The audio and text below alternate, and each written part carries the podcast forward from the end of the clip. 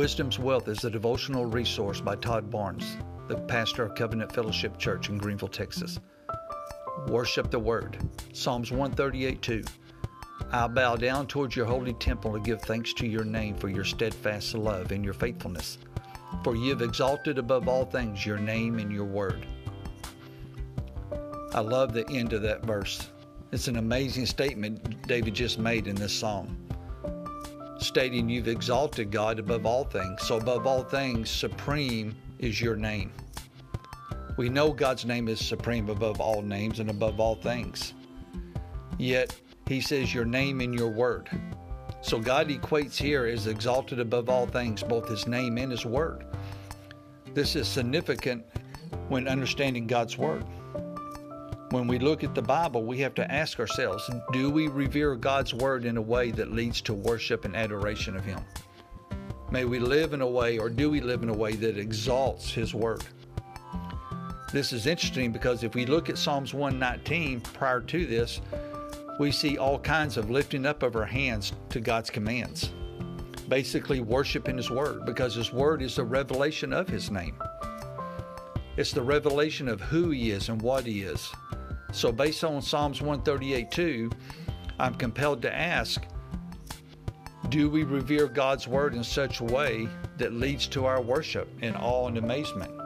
Are we living in a way that shows the hope and the promise we have from God's Word so others can see. This requires more than a few moments in the morning. This takes a meditation upon God's Word throughout the day, from the moment we wake up through the journey of the day until we lay our head down at night. His Word deserves that, that most prominent place in our lives and our schedule. When I wake up in the morning, there's no way I need to go into the day apart from acknowledging the supremacy of God's Word and listening to His Word and asking for His Word to lead me and direct me. That's why it says in Psalms 1 Blessed is the one who meditates on God's law, His Word day and night. It has a supreme place, but does it have a supreme place in our life? Are we living it daily? Are we living it in worship? Deuteronomy 4 and 6 tells us that whenever we're walking along the way, when we sit down, when we rise up, everything we do throughout the day, may our lives be saturated by His Word, our conversations saturated by His Word. It should compel our lives, it should motivate our living. It should be more than just a statement of uttering His name it should be a life that exemplifies the power of His Word in our lives.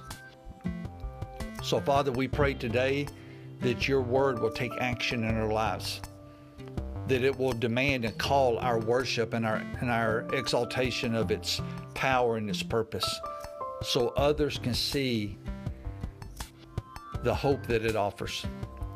Guide us and direct us today, Holy Spirit, in the strength of your Word that we can be a living testimony to your goodness and to your promises. In Jesus' name, amen.